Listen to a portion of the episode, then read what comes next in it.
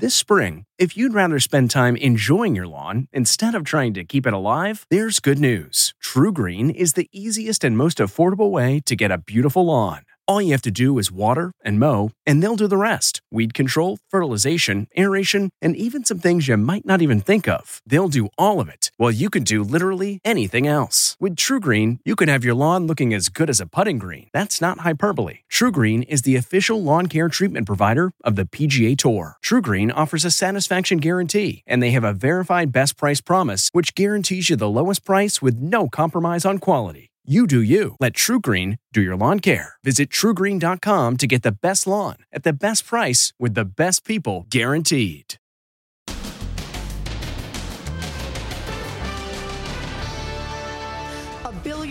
Who calls women fat broads and horse faced lesbians. Did Mike Bloomberg really once say that? Inside the explosive moment. Wait till you see who he was reportedly talking about. Then, the suspect accused of throwing Drew Carey's ex fiancee off a balcony. Was he trying to flee the country last night? And watching their every move. There you go.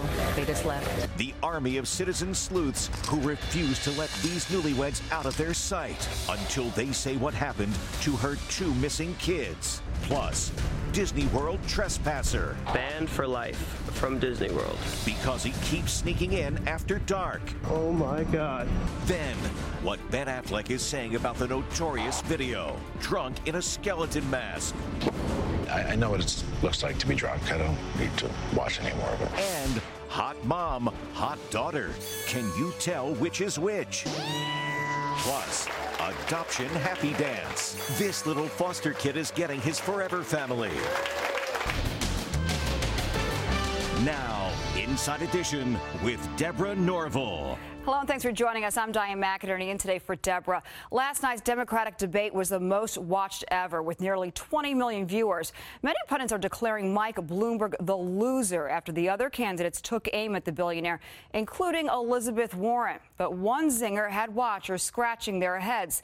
Now we know what it was all about. Simply jaw dropping. A billionaire who calls women fat broads and horse faced lesbians. Now, the big question Did Bloomberg really say that? Well, we tracked down the source of that quote, and it's pretty obscure. It comes from a booklet published by Bloomberg's own marketing department as an inside joke for his 48th birthday back in 1990. The booklet was titled The Portable Bloomberg The Wit and Wisdom of Michael Bloomberg. Open the booklet and you see this. Yes, these are all actual quotes. No, nothing has been embellished or exaggerated. So, who is Bloomberg referring to when he supposedly said this? Women fat broads and horse faced lesbians. It's the British royal family, according to the booklet. A bunch of misfits a gay, an architect, that horsey faced lesbian, and a kid who gave up Koo Stark for some fat broad. The horsey faced lesbian is thought to refer to Queen Elizabeth's daughter, Princess Anne. And the kid is Prince Andrew, who once dated Koo Stark, an actress, and went on to marry Sarah Ferguson. A spokesperson for Bloomberg insists Mike simply did not say the things somebody wrote in this gag gift. Fight night in Vegas. Mike Bloomberg stumbles. Knockout punch. Democrats unload on Michael Bloomberg. The debate was a disaster for Bloomberg. Look at the headlines Titanic, meet iceberg. Bloomberg gets savaged. Black and Bloom. Today, speaking in Utah, he joked about it. So, how was your night last night? Of course, President Trump piled on. Mini Mike Bloomberg's debate was perhaps the worst in the history of debates stumbling, bumbling, and grossly incompetent. At his rally in Phoenix last night, Trump relished the tussle. And I hear he's getting pounded tonight. You know, he's in a debate. I hear they're pounding him. Now, check out this moment from the rally. A 100 year old World War II veteran is carried through the crowd to a chorus of cheers. An American patriot, thank you very much. And today, former Trump campaign advisor Roger Stone was sentenced to more than three years behind bars for lying to Congress and witness tampering in connection with the Trump Russia investigation. The president has publicly supported Stone, and many believe Stone could be pardoned. It was upsetting footage of Ben Affleck stumbling drunk on a night out, letting the entire world know he had bud? fallen off the How wagon. Now, in a new, very candid interview, the actor says the video is very hard for him to watch. Not easily forgotten. Ben Affleck uh, is opening up about the pain of having to watch the video of his relapse, which has been seen around the world. I saw a little bit of it. Um, so yes, I guess I did watch some of it, although not the whole whole thing. I, I, I know what it looks like to be drunk. I don't need to watch any more of it. The video was taken the night of a Halloween masquerade ball last October in West Hollywood. It was almost too difficult to watch. He wore a skeleton mask and was stumbling drunk. When he left the party, the 47 year old star was seen getting cozy with a woman believed to be his date. As she walked away, Affleck almost fell. How are you, bud? How you been tonight? Then he staggered to the car and seemed to be struggling getting in. The next morning, when he arrived at ex-wife Jennifer Garner's house, Affleck acknowledged he had fallen off the wagon. Hey, man, how's it going, man? Everybody's worried about you, but I see you fine, man. Well, you know, it happens. Just slip, but uh, I'm not going to let it derail me. Now, Affleck is sitting down with ABC's Diane Sawyer to talk about that night and the impact it had on his three children with his ex wife, Jennifer Garner. I really don't want my children to pay for my sins. Or to be afraid for you. Or to be afraid for me, which is one of the hard parts of being the child of an alcoholic. Do you think what if my dad gets drunk? What if he does something stupid? Affleck says another relapse is not an option. I'm doing my very, very best. Um, and I hope that that is, you know, um, you know, I mean, it has to be good enough. I have to. I don't really have a choice. I have to be the man I want to be at this point. Affleck also says his grandmother took her life as a result of alcoholism and that his father was drunk every day. She failed to find a husband on The Bachelorette, so Hannah Brown is turning to a dating app where the rich and famous go to find love. It's so exclusive that even Hannah was put on the waiting list and she hasn't been able to get on. Is Bachelorette star Hannah Brown looking for love in the wrong yeah. place? Even though she's a TV reality star who won last year's Dancing with the Stars, she can't seem to nab a spot on a super exclusive dating site. I don't know if you know this, but I was a bachelorette. And I can't get on Raya. I've been on the waiting list for months now. She's talking about Raya, where the rich and famous go in search of the perfect date. Amy Schumer's used it, so has singer John Mayer. Friend star Matthew Perry, and actress model Cara Delevingne. In her recent documentary, Demi Lovato says she's been on it too. I matched with somebody on Raya just now. Only 8% of the people who apply to Raya are approved. Comedian Rachel O'Brien is one of the lucky ones, but she won't spill the beans on which famous personalities she saw on the site. I can't say anyone's names because that's part of the rules. Hannah may be giving up hope. I'm done. Christian Mingle, here I come. Then she jokes that some of her risque moments on reality TV might keep her off that site as well. I might not be allowed on Christian Mingle at this point. Hannah listed finding love as one of her goals for 2020. In other news, still no sign of the siblings from Idaho who went missing without a trace. Their mom and her new husband have been in Hawaii since the mom defied a court order to deliver the children to authorities. But if they thought they were going to move about freely, they can forget about that, as Citizen Sleuths keep tabs on their every move. You're being watched. A small army of citizen sleuths is keeping tabs on every move these newlyweds are making. They just left. Wherever they go, cameras follow. Lori Daybell is at the center of the baffling missing kids case that's riveting the nation. Her two kids, Tylee and JJ, haven't been seen since September. Where are your children? She and her new husband, Chad, have been living on the Hawaiian island of Kauai. Just the other day, they took a trip to the island of Maui. This photo was taken at a car rental counter. I wanted to let her know that I saw her, that it's not just the police and media who are watching her, writes the sleuth who took the shot. She asked to remain anonymous. I pointed at her and mouthed, I see you. Where are your kids? She looked at me, raised her eyebrows, and just shrugged. They were filmed at the end of their two night Maui stay. It's not clear if this woman is also shooting video of the couple. And a citizen sleuth was there taking photos when they flew back to Kauai. This picture was taken when they landed in Kauai. And when they got to the gated community where they are living, they encountered this handwritten sign at the main entrance Where are the kids? A similar placard, Where are the children? was posted to a speed limit sign nearby. We caught up with the missing children's grandparents, Kay and Larry Woodcock, okay. as they flew home from a TV appearance in Los Angeles. They are grateful to all those citizen sleuths. Keep putting the pressure on them and keep putting up those signs in Hawaii. Where are the children? They're doing a great job out there.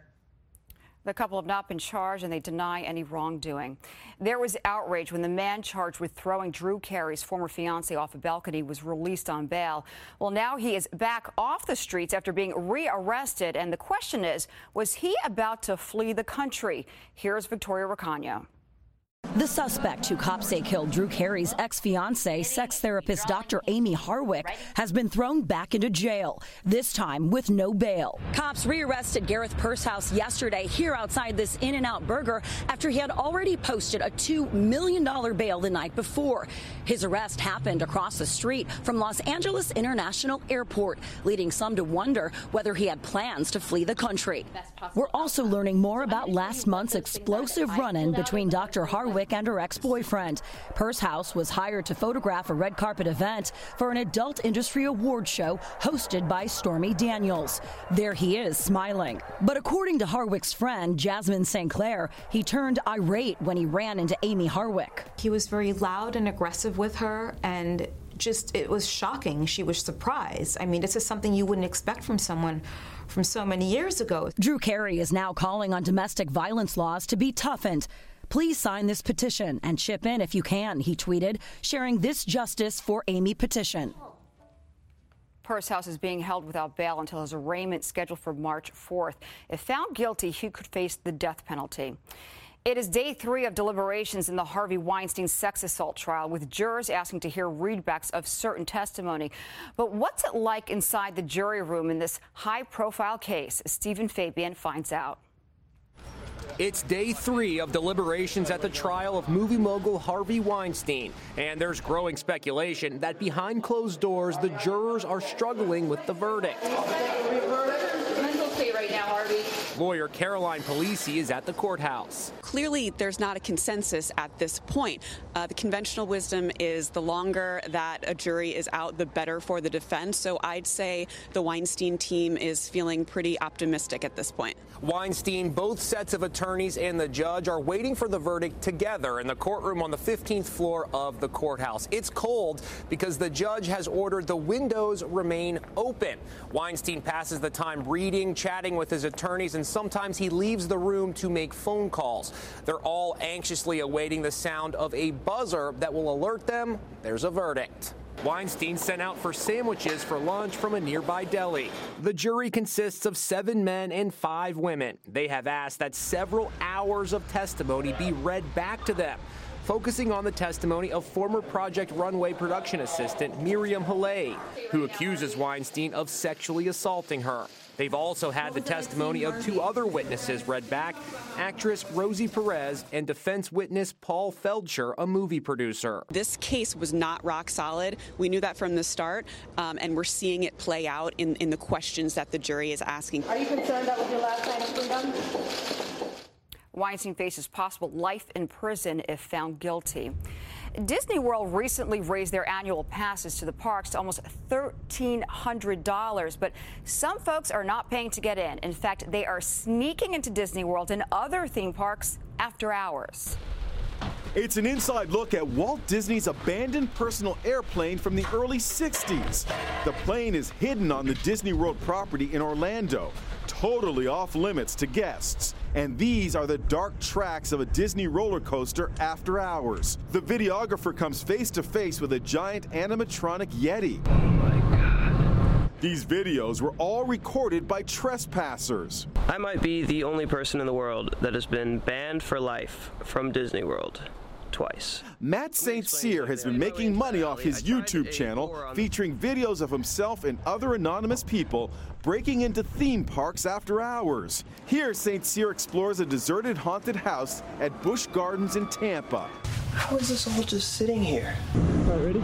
These guys hop a fence at a Universal Water Park where they climb the stairs to a water slide and even consider going down it. I don't know if I got it in me. Can I help you? Eventually, they're confronted by security but make a clean getaway. Hurry up, they're coming.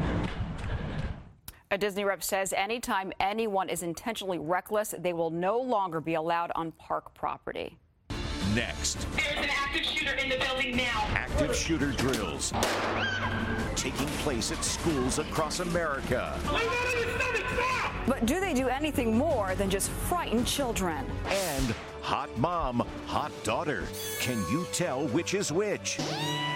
Plus, adoption happy dance. This little foster kid is getting his forever family. Inside Edition with Deborah Norville. We'll be right back. He wants to be taller. Now he's getting his legs lengthened. Being taller than my wife is going to be a treat. Next, Inside Edition, the groundbreaking surgery. So I push this button, and then what happens? That's when you start growing. Wait till you hear how much it's costing him to be a taller dude. Next, Inside Edition. With the epidemic of school shootings around the country, drills are being held to educate teachers and students how to respond in case of an emergency. But they are so realistic that many parents think that the drills are way too traumatizing for children. Active shooter drills have become commonplace for school kids across the USA. But are they way too realistic? Do you think school shooting drills are necessary or are they too traumatic for kids? It seems everyone agrees that after Columbine, Sandy Hook, Parkland High, and so many others, there's a need for practice drills. This dramatization of a shooter in a school library was produced by the Los Angeles County Sheriff's Office as a tool to be used in schools and workplaces. But now the nation's two largest teachers' unions are calling for drills to be toned down for the sake of both kids and teachers. In a joint statement, they said active shooter drills can trigger such a significant physiological reaction that it actually ends up scaring the individuals instead of better preparing them. Michele Borba is an educational psychologist. SWAT teams are coming in with pellet guns and shooting teachers in front of kids just so that they see this is what it's going to look like, kids. This mom says the drills are too much. I think everyone is on the same page that we just want to protect our kids, but I think that these drills are really traumatizing. Supporters of these realistic drills say they are necessary because everyone needs to prepare for school shootings they hope will never happen. When we have a fire drill, we have the drill, but we don't create the fire in the hallway to make it look like we're really prepared. And up next, on a much lighter note, when we come back, the mom and daughter always mistaken for sisters. They are mom and daughter, but which is which? These two Sarah gorgeous women look so- like sisters. They regularly take selfies together, posting photos in bikinis and fun dance videos. But you may be shocked to learn they're actually mother and daughter. Can you guess who's who? Not so easy, is it? I'm Jolene, the mom. Hi, I'm Melani, the daughter. Mom Jolene is 43 years old and daughter Melani is 19. That's a 24 year age difference. When I say like mom, like in a store, they'll be like, Mom, I thought you guys were sisters. And I'm like, Oh no, that's my mom. Jolene is an elementary school teacher outside San Francisco, and Melani is a college student. They wear the same size, making clothes easy to share. Wait, are those my jeans? Yeah. They also hit the gym together multiple times a week to stay in shape. Jolene and Melani say they don't mind being mistaken for sisters because they really do consider themselves best friends. And coming up next, the Happy Dance Kid.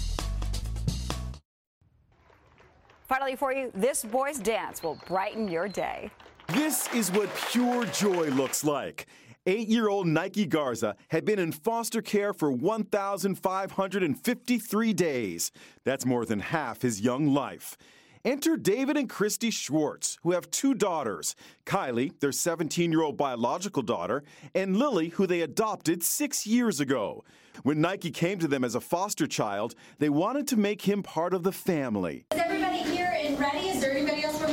More than 300 well wishers packed a Dallas courtroom to witness the best day of Nike's life. You understand that after the court grants this, if she so chooses to do so, Nike will be your son forever, just like Kylie and Lily. Yes, I do. With the stroke of a pen, Nike's four year wait for a forever family was over. That is one big, beautiful family you guys have there. Yay!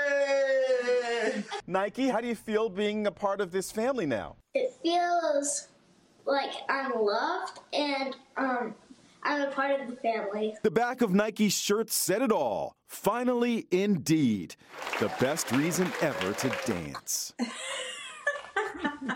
so happy for you, Nike. And that's Inside Edition. We'll see you next time. Hey, Prime members, you can listen to Inside Edition ad free on Amazon Music. Download the Amazon Music app today. Or you can listen ad free with Wondery Plus in Apple Podcasts. Before you go, tell us about yourself by completing a short survey at wondery.com/slash survey. The Hargan women seem to have it all. From the outside looking in, we were blessed. My mom was amazing. But as detectives would soon learn, there was a lot going on inside the Hargan household. Ashley and I have been calling my mom and the house and Helen. Okay. No one's answering. 63 year old Pamela Hargan gunned down in her own home. Her youngest daughter, Helen, lay dead upstairs. Patrol, when they arrived, assumed or thought that there might have been a murder suicide. But for the detectives on the scene, there were things about the scene itself that were concerning to us on day one. Who would want to kill their mother and their little sister? There is no boogeyman here. It is exactly who we think it is. I'm Peter Van Sant from 48 Hours. This is Blood is Thicker The Hargan Family Killings. Listen to Blood is Thicker The Hargan Family Killings early and ad free on Wondery Plus. Hi, it's Stephen Colbert, and I'm here to tell you about The Late Show Pod Show, which is the podcast of The Late Show with me, Stephen Colbert. And I'm here with my uh, producer of the podcast, Becca. Hi, Becca. Hi, Stephen. And how long have you been the, the producer of this? We've been doing this for two years now. Okay, and and what is it like to attempt to uh, get feedback from me about the podcast? Be honest about how quickly I respond to emails. You actually respond to emails surprisingly fast. Really? I, I think you might be the only person I respond to. I respond to quickly. Oh well, that's good. Yeah. I expected I expected you to lay into me. well, this was over the strike period. Oh, I had time. Yeah. See, that, that does that doesn't count. Sure, I responded to everything because responding to you putting reruns up on the podcast was like a form of employment. Yeah. And I felt like I had something to get up for every day. Yeah. So thank you for that. Listen to the Late Show Pod Show with Stephen Colbert wherever you get your podcasts.